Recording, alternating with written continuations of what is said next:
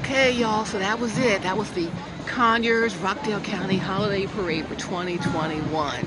I'm Stephanie Stallworth, ATL Traffic Lady. I'm so glad you joined me here in the flow to do a little community stuff, right? You know, we got to get back to as much normal as we can get to. It's been really rough these last few years with the COVID virus, and now we're looking at the variants coming through. First, we had the Delta variant, now we got the Omicron variant. So just stay safe, everybody. Stay connected to us here in the flow. If anything we can do for you to help you out, just let us know. We're at theflowtelevision.com, theflowtelevision.com, or email us info at theflowtelevision.com. But overall, download the flow. Of course, you're already on it.